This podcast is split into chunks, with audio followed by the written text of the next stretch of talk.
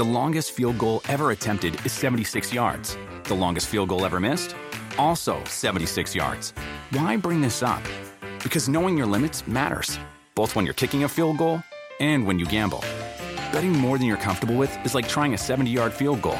It probably won't go well. So set a limit when you gamble and stick to it. Want more helpful tips like this? Go to keepitfunohio.com for games, quizzes, and lots of ways to keep your gambling from getting out of hand. It's one thing falling in love with a house, picturing yourself moving in and calling it home, and quite another navigating the world of price negotiating, mortgage lenders, and finding the budget that works best for you. An agent who's a realtor can make understanding that world easier. Realtors have the expertise, access to proprietary data, and tools to help you get from imagining living somewhere to actually doing it. That's the kind of help we can provide. Because that's who we are. Realtors are members of the National Association of Realtors. This episode is brought to you by Progressive. Most of you aren't just listening right now, you're multitasking. But what if you could also be saving money by switching to Progressive? Drivers who save by switching save nearly $750 on average, and auto customers qualify for an average of seven discounts. So multitask right now. Get your quote now at progressive.com. Progressive Casualty Insurance Company and affiliates national average 12 month savings of $744 by new customers surveyed who saved with Progressive between June 2022 and May 2023. Potential savings will vary, discounts not available in all states and situations. The Lamar Jackson contract saga continues. The Ravens quarterback, who is entering the fifth and final year of his rookie contract, still has not signed with the team. He said earlier this week the deadline is probably Friday. Anytime you say probably, that means it's not really a deadline. It would be artificial anyway. The question is will both sides respect it and get a deal done? I doubt that a deal is going to happen. And one of the reasons why there's two reasons. One, he doesn't have an agent, never had an agent, didn't need one five years ago, didn't need one when he did a slotted rookie deal. Those deals are easy to negotiate. 32nd pick in the draft, you negotiate that deal in five minutes. Franchise quarterback, MVP in 2019, quarterback deals that are structured differently, complicated process. Agent needs to be talking to the front office every day, multiple times a day, fully engaged. That can't happen when you got a guy who's getting ready for football season. That's just the way it is. And it's not a knock on Lamar, it's a recognition of the reality, of the significance of this contract. It is an unprecedented situation to have a player representing himself with this kind of money at stake. And when the notion of a fully guaranteed contract, thanks to the Deshaun Watson deal that the Browns signed in March, when that becomes something the quarterback wants and the team says no way in hell, at some point the quarterback has to say, I'm not getting the fully guaranteed contract. My circumstances are different than Deshaun Watson's. He was in a position where the planets lined up perfectly. I'm not in that position. So what else are the Ravens willing to do? See, that's the question, Peter. And that's where an agent would be very helpful to Lamar Jackson. And I know that he kind of bristles at this, and people think, oh, you, oh, why are you trying to carry water for the agents? Well, look, they are the experts. They are the doctors. They are the ones who can diagnose the situation and give the proper advice. What are the Ravens willing to do? And then when you take that information, you go back to the client and say, door number one, what the Ravens are offering. Door number two, 23 million this year with no guarantee beyond it and no idea what's going to happen. Here's the door I think you should take as somebody with experience and knowledge and wisdom and who isn't you because you're too close to it, Lamar Jackson. Somebody else needs to give him that advice. And without it, Peter, this deal is never getting done. Hey, Mike, let me ask you a question. What is the franchise exclusive franchise number in 2023, approximately? Approximately 46. Okay.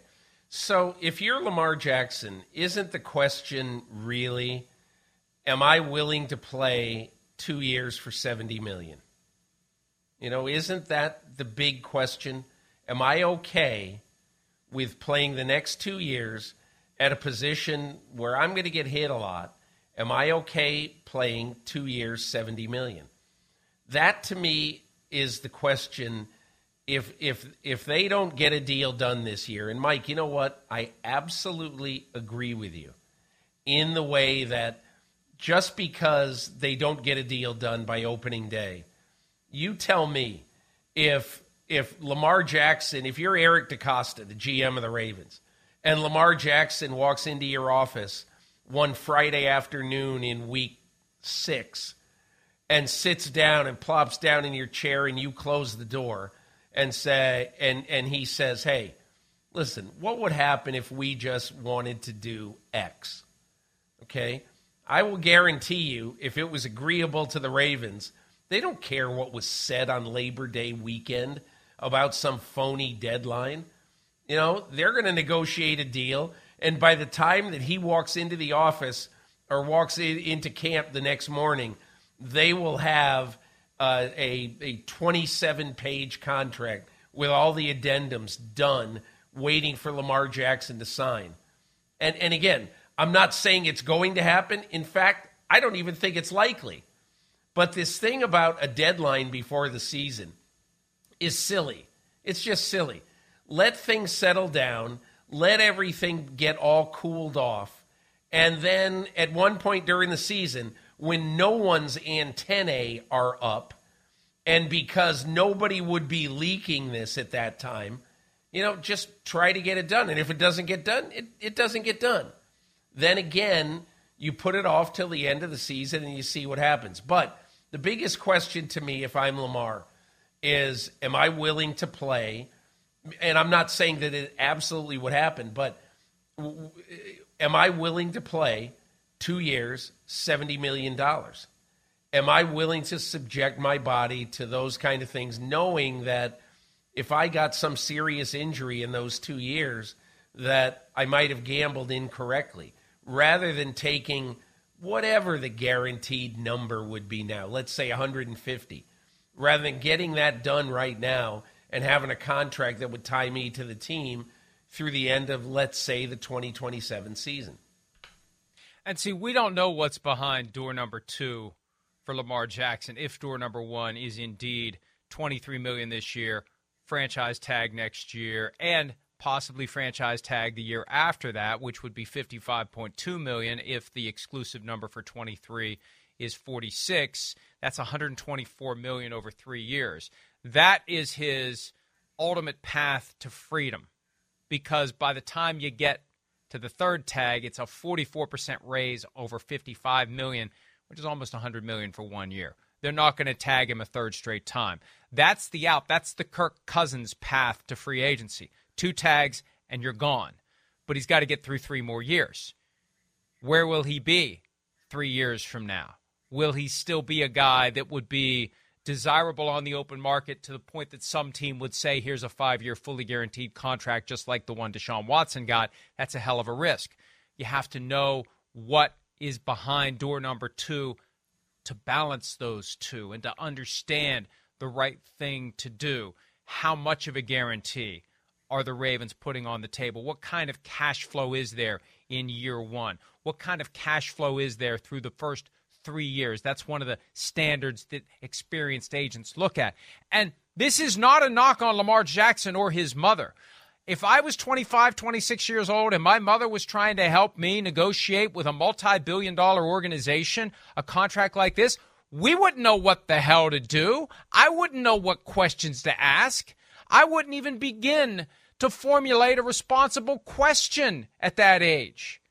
Why? Because I'm focused on playing football. That's what's so ludicrous about what's currently happening. How in the world is Lamar Jackson carving out any time to meaningfully understand or learn about or appreciate these principles? He's doing it once. The Ravens do it all the time. And Peter, let me say this too. There's no indication that the Ravens are the problem here. They've signed a lot of guys in recent years. Now, I know they learned a lesson the very hard way with Joe Flacco a decade ago, but this isn't, oh, it's just the Ravens being the Ravens. I mean, if it was Washington, then maybe we'd say, well, okay, here we go again with Dan Snyder and company. But there isn't a sense of dysfunction permeating the Ravens. There's nothing at this point to suggest the Ravens are the reason this is bogged down. I think this is bogged down because Lamar Jackson refuses to have an agent. And Peter, I hope to God, that the reason is not the reason that so many other players have decided to go agent free. They resent paying 1%, 2%, 3%, whatever percent to an agent. Because yet again, and I know people get triggered for some reason when I say this, but it's true. You can have 100% of a pie that's this big, or you can have 97% of a pie that's this big. You do the math. Don't worry about the 1, 2, or 3%. You're getting more pie at the end of the day. You know, Mike, I think that's right. And I think that one of the problems, and I'm just trying to read tea leaves, I don't know. And I don't think we really know the issue. But if you're Lamar Jackson and you're trying to negotiate directly with a team, you know, you're obviously going to be getting advice either from the NFLPA or from your mom or from somebody else who basically, you know, is is he has no buffer, just exactly as you say. No one to tell him, "Hey, look, if you really want to get this done, stop asking for a fully guaranteed contract." Steve Bisciotti would sell the franchise before he would give you that. And if you want to challenge this and be on your the last year of your contract for the next 3 years as you play, as you so desperately seek your freedom, that's fine. Do that, but know that there is no alternative that says that you're going to get a fully guaranteed contract at least here in Baltimore. And Mike, I wrote this the other day. All right, and I think this is an important uh, factoid when discussing Lamar Jackson's contract. And that is that there have been four other big contracts signed by quarterbacks this offseason Aaron Rodgers, Derek Carr, Kyler Murray, Russell Wilson. Those four contracts, the fully guaranteed portion of those four contracts comes out to 47% of what the total value of those contracts is. And we can debate what is a full guarantee, what's an injury, whatever. But the point is that the Deshaun Watson contract is clearly an outlier in these five big quarterback contracts signed in the out in the offseason. So, under almost any circumstances, if you really want to get a deal done, if indeed, and I don't know that he is asking for a fully guaranteed car, I don't know what he's asking for. But if that is on the table, you're just not going to get a deal done. So, you know, and that's why to me, the longer this goes, the more I figure that, look, the Ravens want to make a deal. you know, and it's easy to say they want to make a deal, but they don't want this thing hanging over their head like a sword of Damocles. They want to get a deal done, but they're not going to do it with the kind of guaranteed money, you know, 80 or 90% guaranteed even uh, that uh, that if Lamar Jackson's asking for it, it's just not going to get done. Well, one reason I'd want to get it done if I was the Ravens, last year Lamar Jackson wasn't thinking about the contract at all. This year he clearly is. How much is he thinking about staying healthy? He missed the final four games of last season with an ankle injury. Is he more conscious of it? Will he play differently until he gets the contract? That's yeah. the reason to have a week one deadline. I'm not going out on the football field until I get my long term security both against injury and as it relates to what I otherwise would be getting if I keep playing under this deal. Peter, you made a great point, and this is a thread that I think we need to to just tug on a little bit. The NFL Players Association has openly advocated for more fully guaranteed contracts. There was an essay posted by J.C. Tretter, the union president, after the Deshaun Watson contract, putting the onus on agents to push for more fully guaranteed deals. We talked about this last week. They don't get a greater percentage if it's fully guaranteed. They'd rather have total dollars available, especially in a franchise quarterback contract where rarely, if ever, does the guy get cut. But to the extent that, that Lamar Jackson is being advised by the union, if that's what's happening, and I don't think that's an unreasonable supposition to make, what if the union is pushing him and pushing him and pushing him to demand a fully guaranteed contract, not because it's in his best interest to do it, but because this is in furtherance of the union's agenda to swing the pendulum toward fully guaranteed deals, as we've seen develop in other sports which do not make full guarantees part of their CBAs. Basketball and baseball, that's just kind of the way it's developed. Wouldn't the union love to have fully guaranteed contracts for all players? So this could be a situation where somebody who isn't really thinking of Lamar Jackson's best interests is pushing him to get a fully guaranteed contract for other reasons altogether than the best possible outcome for Lamar Jackson. That's an important point to keep in mind if he is getting his advice from the NFL Players Association.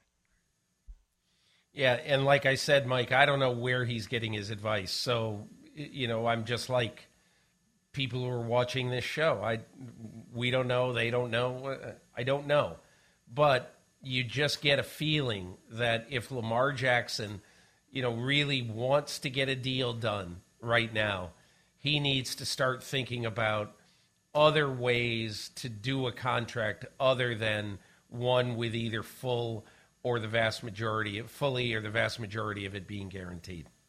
Simple proposition. Number one, what is the best number the Ravens will put on the table? Number two, do I take it? Do I not take it? Do I go Joe Flacco and bet on myself, or do I take yeah. the money and call it a day and recognize it is a big pile of cash that I am depositing into my coffers for now and for years to come. And we always love it when a guy bets on himself. We love it. We love it because it's not our money. Yeah. It's great. It's exciting. Somebody's making a big bet. Ooh, how's it going to go? Oh, that's a shame. Didn't work out. Well, no skin off my nose. It's your bet that lost, not mine. Russell Wilson bet on himself, forcing his way out of Seattle, and he set a deadline that worked. September 1, got his new contract with the Broncos because it was a real artificial deadline, not a probably artificial deadline. yeah. Now that he's getting ready, Peter, to go back to Seattle, interesting subplot. Who do the fans blame for the divorce? Russell Wilson making it clear yesterday they should not be blaming him because even though he got traded and even though there's a perception he's the one that wanted out, Russell Wilson made it clear yesterday that he believes the Seahawks had been trying to trade him on multiple occasions before the trade actually happened. Have a listen to what he said on Thursday. Familiar with the article that came out with ESPN? Don't know if you read it. It suggested that they tried to trade you in 2018, only seven years in the league. It suggested that you and your camp were very upset about that. How true is that? Uh, I definitely think they tried to, you know, a couple times and tried to see what was out there. It's part of the business and it's part of uh, being a professional and everything else. And uh, upset is probably the wrong word. I, I, don't think uh, I don't think that you know I believe in my talent, who I am. You know, I believe I'm one of the best in the world. I don't worry about anything else other than that. So, if upset isn't the right word, what is the right word? I, I didn't really pay attention to it. To be honest with you, it's as far as professional sports, you know.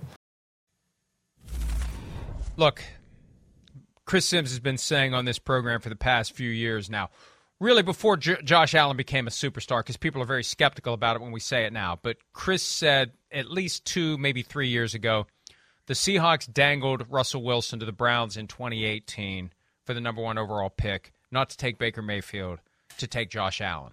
The year that he went number seven. And people are like, oh, nobody knew Josh Allen was going to be so great. Well, nobody knew Patrick Mahomes was going to be great either, and the Chiefs traded up to get him because they knew. They had a feeling he was going to be pretty good. The Seahawks had a feeling Josh Allen was going to be pretty good. They were willing to do that trade. It didn't happen. I've heard that the following year, at a time when Russell Wilson was trying to become the highest paid player in league history with his most recent contract extension in Seattle, the Seahawks toyed with and or actually explored trading Russell Wilson to the Arizona Cardinals for the first overall pick in 2019, with which they presumably would have taken Kyler Murray. And Peter, th- th- this is a simple matter of dollars and cents. If they had taken Josh Allen with the first pick in 2018, they would have paid him 32 million over 4 years.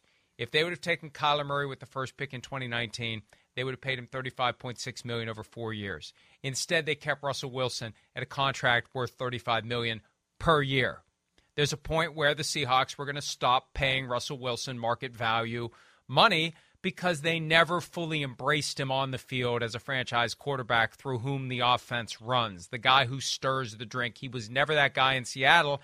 At some point, they were not going to keep paying him like he's that kind of quarterback, and it was inevitable that there was going to be a divorce. And I think it's fair to call it mutual. I think both sides got to a point where this can't continue yeah. because they're not giving him another contract at the money he's going to want, and he wants to go somewhere where he is the centerpiece of the offense, not just a cog in a bigger machine that Pete Carroll has concocted that goes defense, running game, and oh, when we're down 10 points in the fourth quarter, maybe Russell will save our ass. Yeah, I agree with you. I think very much, excuse me, very much it was mutual. And that's one of the reasons why, you know, in the debate of what should happen when Russell Wilson runs onto the field and should he get a big ovation, should he not? Look, I, I mean, I think this is one of the simplest things that I've ever I've ever run into in this business. You know, when a guy who has done great things for your franchise, regardless of how it ended, when a guy has done great things for your franchise, brought you to two Super Bowls, won one, uh, when he comes back, the first time he comes back, I think it is it's ridiculous to do anything but give the guy a tremendous ovation and to say thank you. I just I, I, I don't understand why that wouldn't be the reaction based on the last 10 years of Seahawks football. I mean, just think before Russell Wilson got there. You know what this franchise was? It was a franchise that had some good moments and just had, uh, you know, a huge moment with, uh, you know, the upset of the Saints in the playoffs and – you know, but but what were they really? What were they? They were a nice little seven and nine, nine and seven, you know, a ten and six type team. And you know, when Russell Wilson got there, he played there for ten years. They made the playoffs eight years. They went to the Super Bowl twice and won one in an absolute rout and he never had a passer rating under 92. I mean, he was drafted after a punter 10 years ago. And so, you know what? Give John Schneider applause for having the guts to take him higher than anybody else. Good for you, John Schneider.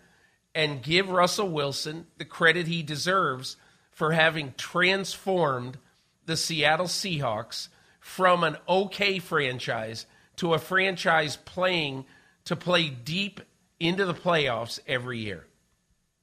And this is the great test moving forward. Because some would say Russell Wilson was right place, right time, Legion of Boom. Not that he was average or would have been anything other than a star with another team, but he enjoyed that high level of performance because they had such a great defense. And when the Legion of Boom was dismantled around 2018 ish, the Seahawks haven't been as competitive as they were when they had that defense. This is the Pete Carroll argument that it's not all about Russell. It's never been all about Russell. And I'm not comfortable making it all about Russell. The Russell Wilson argument is I can be Patrick Mahomes. I can be Aaron Rodgers. I can be Josh Allen.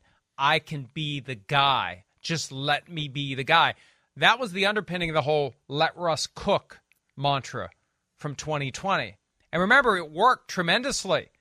You heard every time you turned on the TV or flipped on the radio or checked out the internet, hey, Russell Wilson has never gotten a single MVP vote in his entire career. This year he may get all of them. But then it all it all fell apart. They caught up to let Russ cook. They didn't make enough changes. They didn't self scout themselves, as Chris would say, enough to stay ahead of the defenses once they figured out what Russell Wilson and the offense was doing. This is the test, Peter. Nathaniel Hackett and the Broncos are going to let Russ cook all year long. Pete Carroll is going back to system, system, system, defense, running game. efficiency, protect the football, all the coaching cliches from the 70s and 80s. That's what Pete Carroll and and I, I kind of wish this game was being played later so both teams had a chance to just figure out who they were before we see this clash of cultures. But that's really what it is. Russell Wilson going from old school, you are just a piece of the puzzle, to new school, you are the guy. And who wins? That's what makes Monday night fascinating. Mike, I wrote about something in my column this week that uh, that basically kind of tells the tale of why Russell Wilson is so much happier now than he would have been had he stayed in Seattle. And that is, you know, the Monday before he signed the new contract, um, someone in the building told me that he's, this person said, Hey, I, I'll tell you why Russell Wilson is happy right now. I, on Monday of this week, you know, he sat with Nathaniel Hackett for two, two to three hours in a room on a whiteboard with tape, just the two of them going over plays, going over what he liked, what Hackett wanted to do, the little wrinkle that Russell might have wanted to put in a specific play. But, and that is why he is happy now, because he always wanted a guy who he could be partners with. Some coaches are going to be amenable to that. Nathaniel Hackett's amenable to it. The Broncos are amenable to it. Obviously, in Seattle, it isn't that he didn't have the ability to go sit down with – you know, Brian Schottenheimer or, or whoever at the time, Shane Waldron recently, but he just feels a lot more empowered right now uh, about affecting the offense that he is going to run. We'll see if it works, but clearly that is the difference between Russell Wilson's level of happiness now and what it was late in his Seattle years. And again, listen, it's not necessarily that the Seahawks did the wrong thing.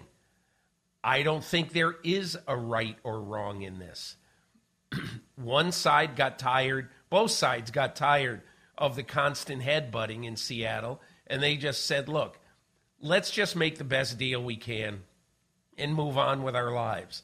And Mike, I think you and I both realize that next year, when the Seattle Seahawks have their own first round pick, and Denver's first round pick. They're going to be sitting there with, let's just guess, the fifth and 20th picks overall, something like that. In a year where there could be some pretty good quarterbacks in the draft. So the Seahawks are going to have the ability, barring the miracle of either Geno Smith or, or Drew Lock showing this year that they deserve to be the quarterback of the future in Seattle but but at some point, you have to just look at the pragmatism of this. And pragmatically, I think the Seahawks would rather be in position to either draft or somehow acquire their quarterback of the future than this constant headbutting they were doing with Russell Wilson. Especially because of what it was going to cost to keep him. Russell Wilson signed last week with the Broncos a deal with a new money average, technically 48.5 million per year on a seven-year deal, five-year extension, 48.5 million on the extension. Travon Walker, the first overall pick in the 2022 draft, signed a four-year, $37.4 million contract all in. It's about how much money you invest in the position. It's about having money for the positions around the quarterback, and that was the heyday of the Seattle Seahawks. Year two and three of the Russell Wilson rookie contract. Year two, win the Super Bowl. Year three, almost win the Super Bowl, but for a fateful decision to pass and not run at the goal line. They could have had back to back before they ever gave Russell Wilson a second contract. So I think that's what's motivating this. It drives them crazy to pay that much money to a quarterback when they think they can find someone, even if they have to trade up to the top of the draft. If you go all the way to the top, you're still paying a lot less in four years than what Russell Wilson is making in one. One of the big issues for Monday night what kind of a reception will there be for Russell Wilson when he goes back to Seattle? I don't quite think it'll be Brett Favre back to Lambeau Field as a member of the Vikings in 2009, where he was booed every time he stepped onto the field.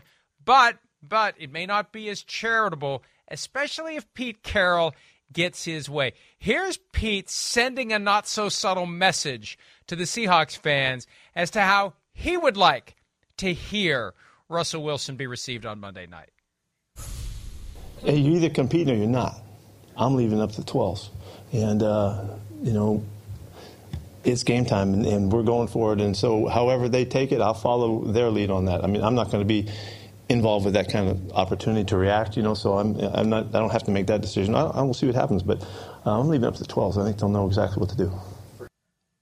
Oh, you know, they'll know exactly what to do. Hey, 12s, you earned that jersey retirement not by being friendly to the enemy, but by being hostile, by being loud, by making it uncomfortable. So that's the license to boo. Don't feel bad. Don't feel like you're being inhospitable. Don't feel like you're not being appreciative. He's now wearing the colors of the enemy. React accordingly, Peter. That's the message from Pete Carroll. I mean, I guess so. I I just I don't know. You know, I just feel maybe it's because I'm 65 years old. I don't feel like everything is all of a sudden the, the the fourth quarter of the Super Bowl and every play is the most important play you'll ever play. I mean, let's be a little human here. Just just be a little human. Uh, you know, be be grateful for what you have. And part of that gratitude in Seattle, you know, you're being I, I don't know.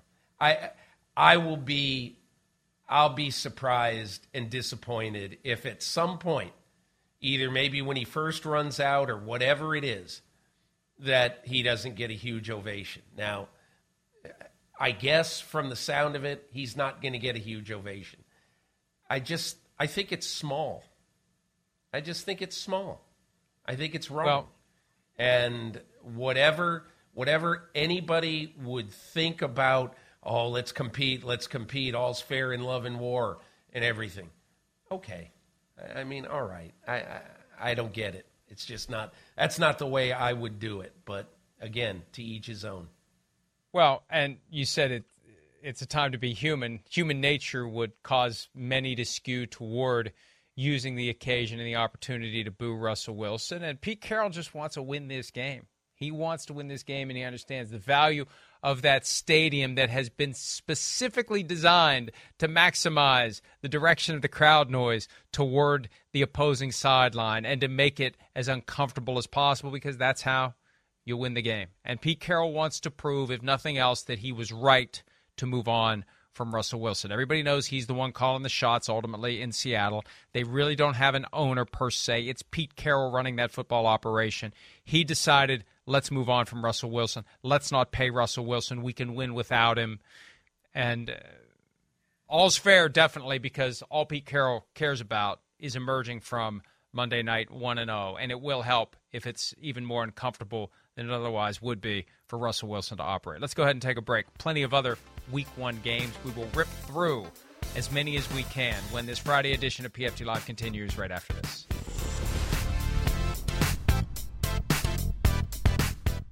Around any corner, within every battle, and with the dawn of each new day, the threat of the unexpected, the unpredictable, and the unrelenting lies in wait. But Marines will always be there. They are the constant in the chaos. No matter the battlefield, Marines adapt to win, defeating every shifting threat, protecting our nation's future. The few, the proud, the Marines. But I I believe that if Lamar Jackson and I don't know what he's he's asking for in this weird Byzantine bizarre contract negotiation. I, and I agree with you. But before I elaborate on that, I have to point out that our friend Todd sent an email early in the segment saying, "Now that Peter is back, will we get a Greek mythology reference or an English professor vocabulary word first? And Byzantine is the winner." So we got the English professor word before the Greek mythology reference. So Todd got his answer before we even got to 7:30 a.m. Eastern. Peter's slipping. Today, all we got was numbskull. He's quoting Mo Howard on the first Friday after the start of the regular season. Uh, and you know, Peter, you and I may be the only ones who know who Mo Howard is at this point. Do you know who Mo Howard is? If you know who Mo Howard is, let me know at Florio at ProFootballTalk.com. All right. Um, th- there may be some eye gouging in Carolina on Sunday when the Browns and Myles Garrett go to take on uh, Baker Mayfield. Will have to do this.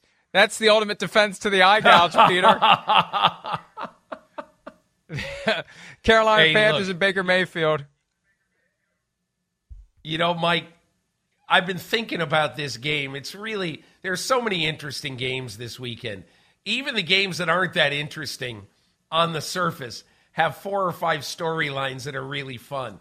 But one of the reasons why this one is so much fun, at least in my opinion, is that we really don't know how Mayfield's former teammates in Cleveland deep down feel about him, do we? Most times you get, oh my God, I love Mayfield. I love Baker. It was so great having him as a teammate. And yeah, he's, but I mean, have you really heard that?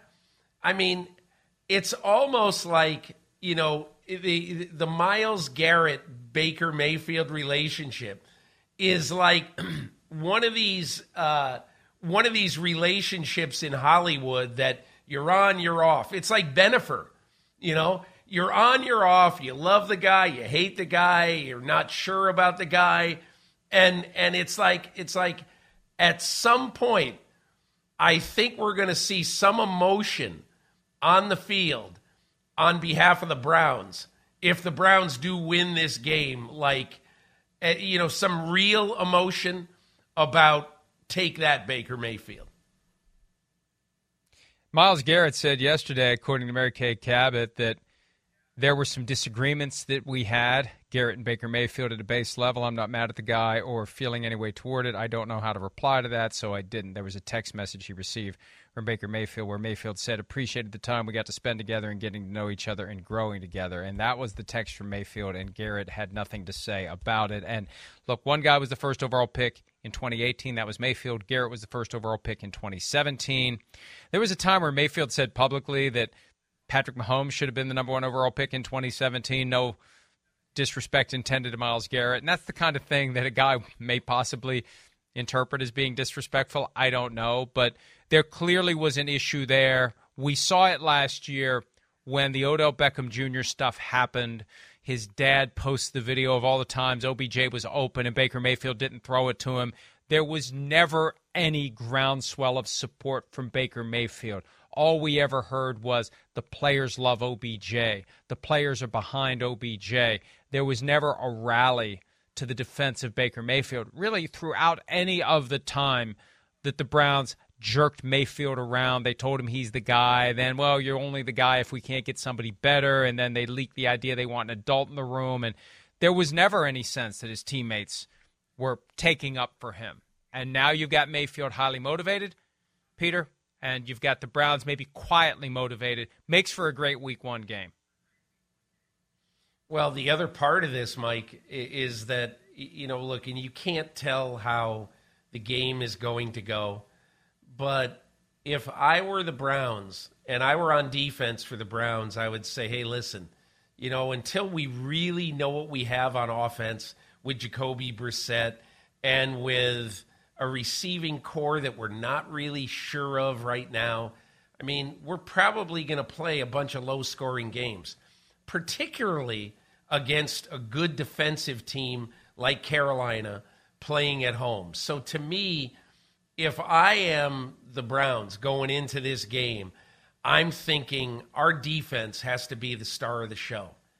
And so for that reason, it's up to Myles Garrett to and and his and his mates to basically try to win this game and to hold the fort in games that you think you probably should win, but you're not really sure because you have no idea right now. You can say all the nice things about Jacoby Brissett that you want, okay? But the fact is, if you look at his history, you really don't know what you're getting in Jacoby Brissett. You know the kind of guy he is. He's a great guy, and he's a good leader. You feel good about him as a person and everything, but you know he, he's bounced around a lot for a reason. Okay, and so right now you better figure if you're the Cleveland defense, we better keep this a low scoring game. Patriots open the season at the Dolphins. They are two and seven in their last nine trips to Miami. When every year they've been the better team. Now you could argue the Dolphins are the better team. The Patriots went Tuesday to South Florida to acclimate to the heat and humidity and maybe just try something different. It smacks of desperation. First game ever for Mike McDaniel as head coach of the Dolphins, Peter. And Tua Tagovailoa is going for his fourth win all time over Bill Belichick. That is rarefied air for any quarterback. Not many quarterbacks have beaten Bill Belichick four times. Tua can be the latest one to do it. I think Peyton Manning, and we were texting on the PFT chain yesterday, Warren Moon back in the 90s may have gotten the better of Belichick with the Browns four times. But Tua going for fourth win over Belichick and company at a time when, Peter, across the board, it just feels like the Dolphins are the better team right now. Yeah, when you said a minute ago Miami might be the better team, I'm saying I don't think there's any might about it. And I'm not saying I, I don't, you know, the Patriots could win this game. Belichick is good at making slog bowls out of games that they don't look like they've got a great shot. Okay, but to me, you know, the beginning of of uh, Tyre- Tyreek Hill, Jaylen Waddle, uh, Mike Gesicki, uh, and Tua, that is a huge, huge edge in this game versus the weaponry that the Patriots have. And I think number two is, you know, I don't think anybody really knows what to expect out of Mike McDaniel, you know, as the head coach of this team. Uh, and he's going to be very imaginative and all that. And on the other hand, all you saw in the preseason, both in games and in practice, was the frustration of a New England offense being run by Joe Judge, Matt Patricia, Bill Belichick to some degree. And look, I'm not saying that the loss of Josh McDaniels is going to push this team to a seven win season, but I do think it's going to be a significant factor. Packers and Vikings open in Minnesota for the second time in three years. The Packers blew the Vikings off the field in 2020, thanks in part to the fact that no fans were in the building during the pandemic. This time, U.S. Bank Stadium will be a rockin', don't go a knockin'. Aaron Rodgers bringing in a new receiving corps, the Vikings with a new coaching staff, but a lot of the same players. This one could be one of the more intriguing games of the weekend because I think the Vikings offense is going to be a lot better. The defense can't be much worse, and who knows what the Packers are going to have when it's time for Aaron Rodgers to throw the football, Peter. I think what's going to be really interesting is when you watch the Green Bay Packers play football this year, you are going to see a lot of newness on the offensive side of the ball. Um, obviously, you know, I've been very vocal in the fact that, in my opinion, that I think Romeo Doubs is going to be very good as a rookie for this team. Maybe not Sunday, but eventually. And then you just really don't know right now what you've got, say, in Sammy Watkins.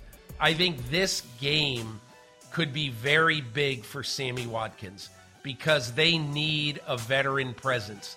You know, as you look at Doubs, who I think is just, I think long term, he's got a really good chance to be good.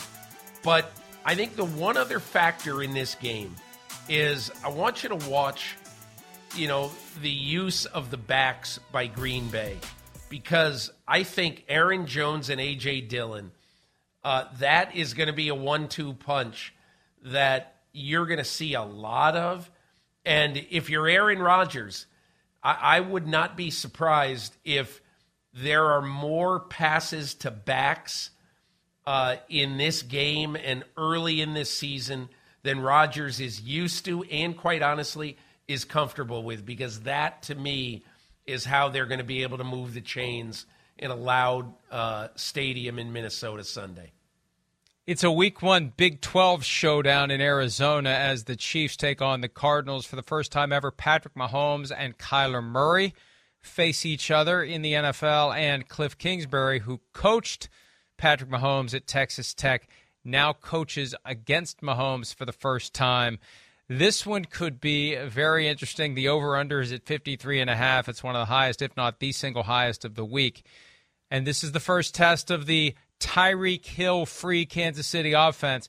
Patrick Mahomes said this week, sorry, fantasy football managers, it's going to be a different guy every week who's getting the catches and the yards. Mahomes is going to get his numbers. He's just going to be distributing it, Peter, all over the place. Mike, it's very easy for me to say this as a non gambler because there's no ramifications. There's no, I, I don't care. But I just have three words for you in this game take the over. and as I look at this game and you try to figure it out, I think Andy Reid, who told me that after 10 years, he's got some juice now. The reason he's got some juice, he didn't say it specifically. The reason he's got some juice is because he knows what everybody on the outside is saying. And everybody on the outside is saying that, oh, that Tyreek Hill loss is going to be a huge loss.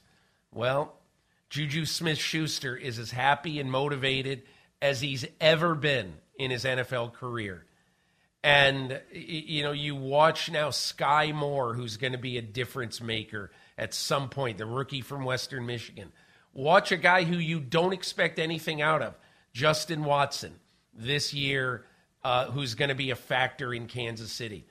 There's a reason why Patrick Mahomes, when I saw him in training camp, had a little bit of fatigue. It's mental fatigue. He is getting four new receivers ready to go. And I think you start to see uh, the fruit of all that labor on Sunday uh, in Arizona. And Myles Simmons and I were talking about this yesterday. There has been a much greater effort by Patrick Mahomes to get his new receivers acclimated than there has been by Aaron Rodgers to get his new receivers acclimated. One of the reasons why I am less concerned about the Chiefs without Tyreek Hill than I am about the Packers without Davante Adams. Let's take a break. When we return, the Buccaneers have Tom Brady. Will this be his last year ever in the NFL? He was asked that question yesterday. We'll let you hear what he had to say as we get you ready for the Sunday night game, Buccaneers at Cowboys. More PFT Live right after this.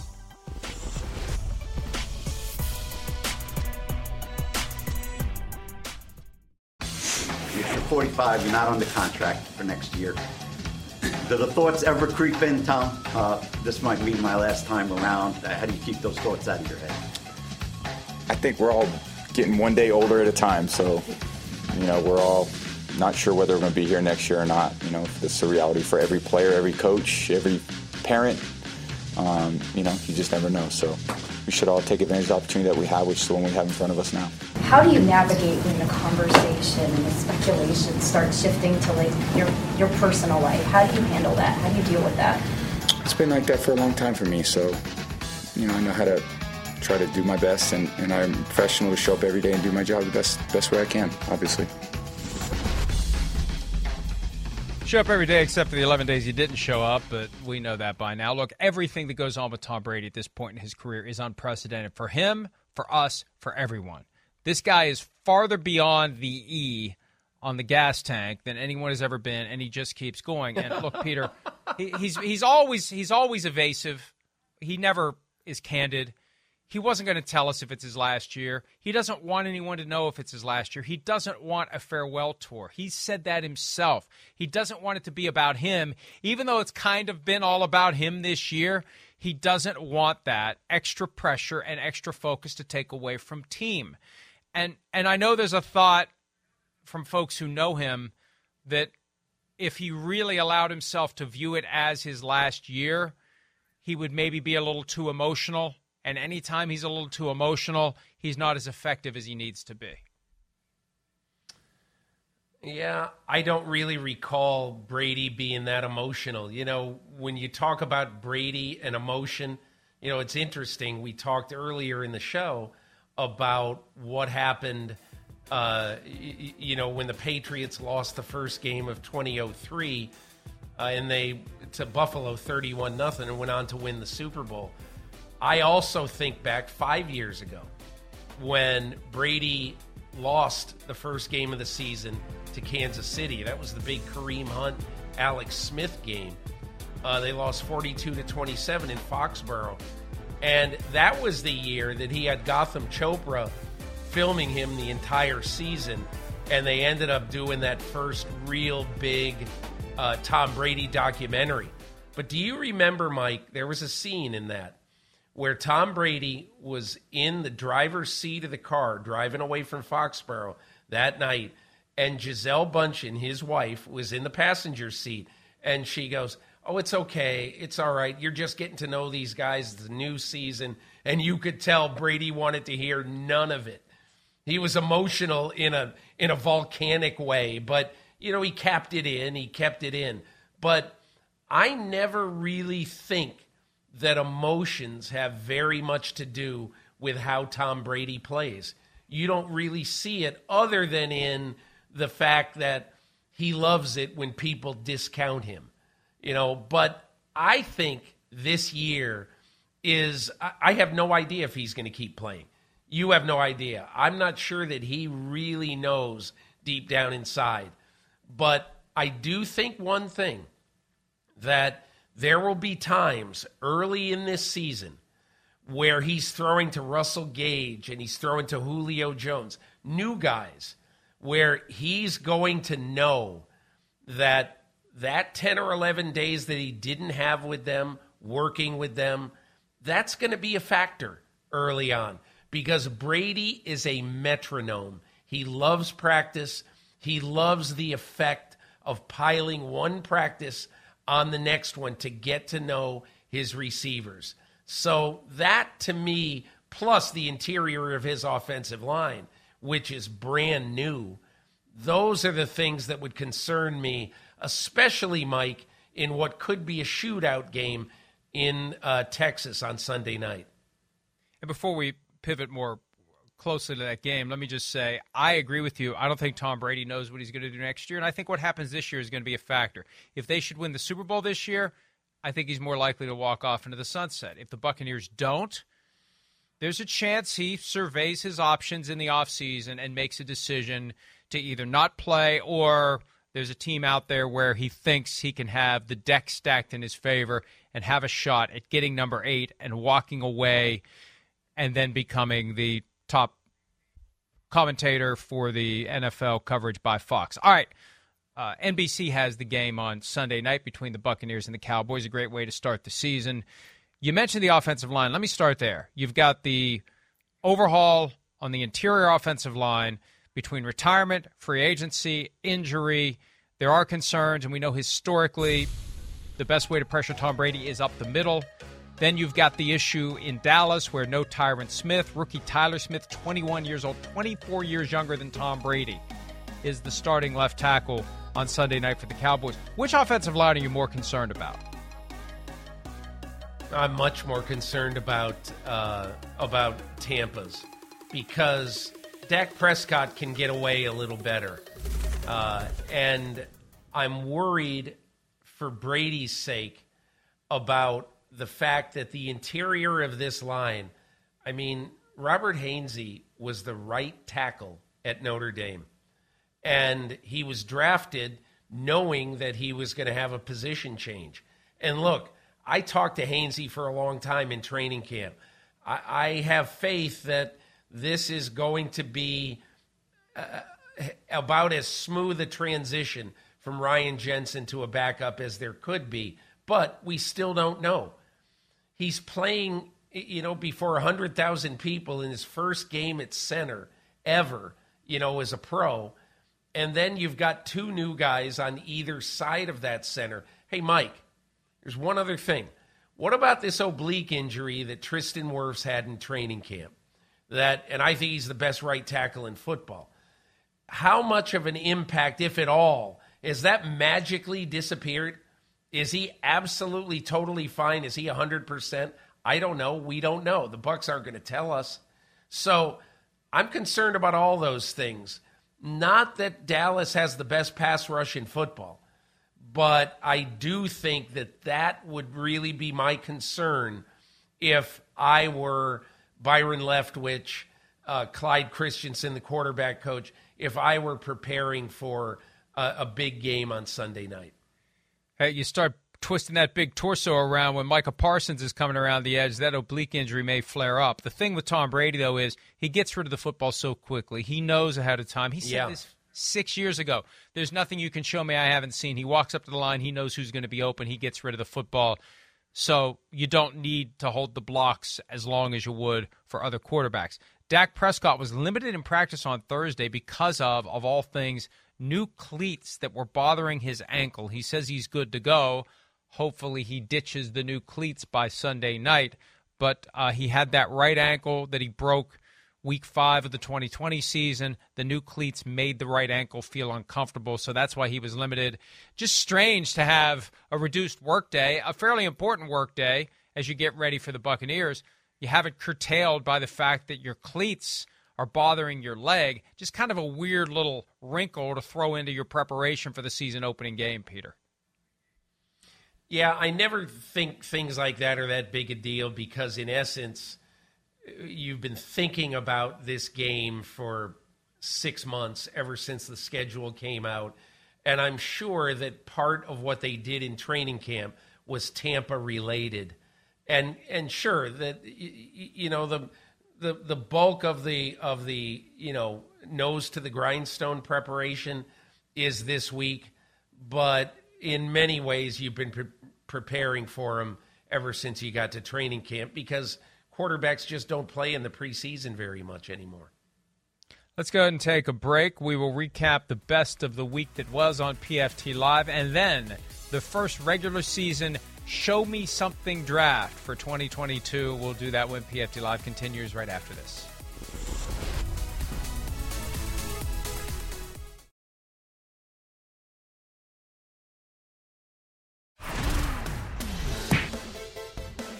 What do you got, Daniel Jones? This is a year he's got to develop.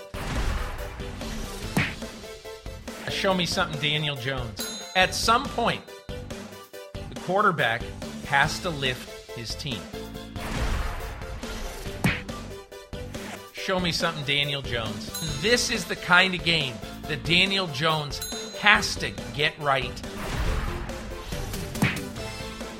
Show me something, Daniel Jones. This is a game, Daniel Jones, that you were drafted to win. Show me something, Daniel Jones.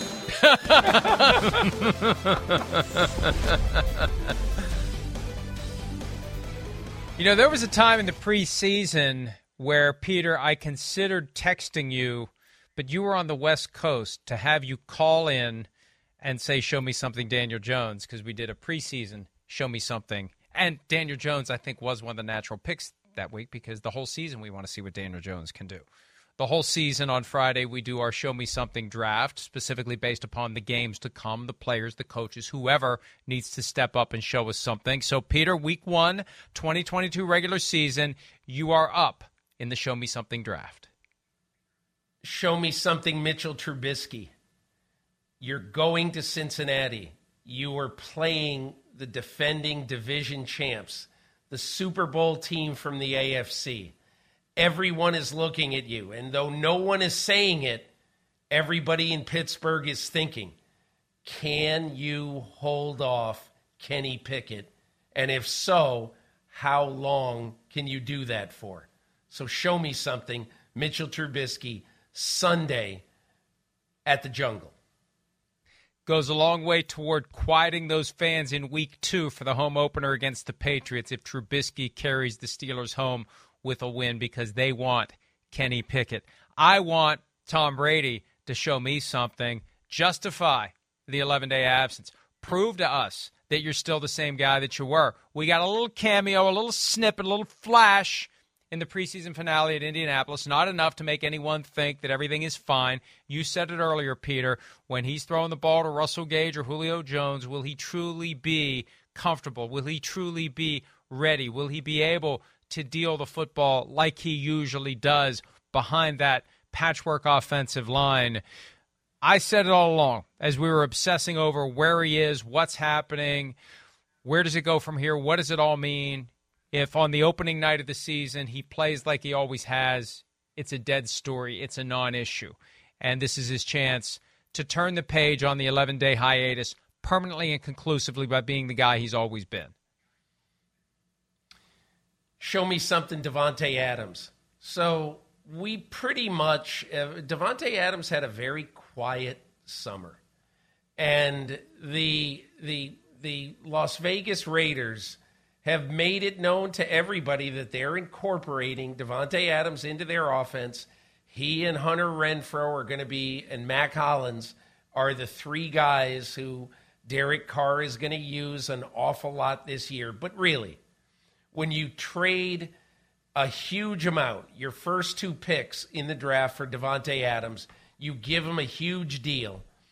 Uh, you're expecting him in a rivalry game, in a game that always is a come down to the end game. Make some plays in this game when you play at the Chargers in this week. You know, make some plays in this game to show that this trade was a wise move by Dave Ziegler and Josh McDaniels. Great one, and we're going to see the ball, I think, going to Davante Adams a lot less frequently than we did in Green Bay because there's a lot more weapons with the Las Vegas Raiders. Second round for me, show me something, Trey Lance. Show Kyle Shanahan something, Trey Lance. He's on the clock. He's on thin ice. They brought back Jimmy Garoppolo at a time when they had told the whole world this is Trey Lance's team. Now Garoppolo is hovering.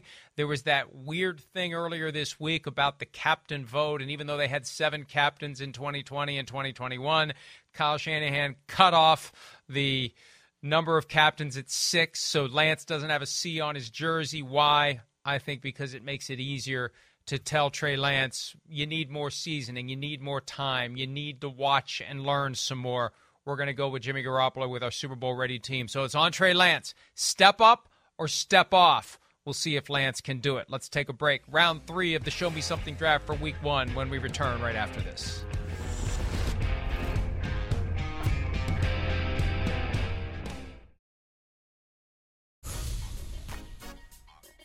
All right, show me something. Week one, round three. Peter King, you're up. Show me something, Daniel Jones now, I say show me something, Daniel Jones, for a very specific reason. The last time that the Tennessee Titans were on the field, they terrorized Joe Burrow. Jeffery Simmons with uh, three sacks in that game. And they are, in my opinion, a very bad team for Daniel Jones to face in his opening opening performance to try to win this job long term. Show me something, Daniel Jones. Show me something, Tua Tagovailoa. This is your chance. The table is set. The team is ready. You've beaten Bill Belichick three times.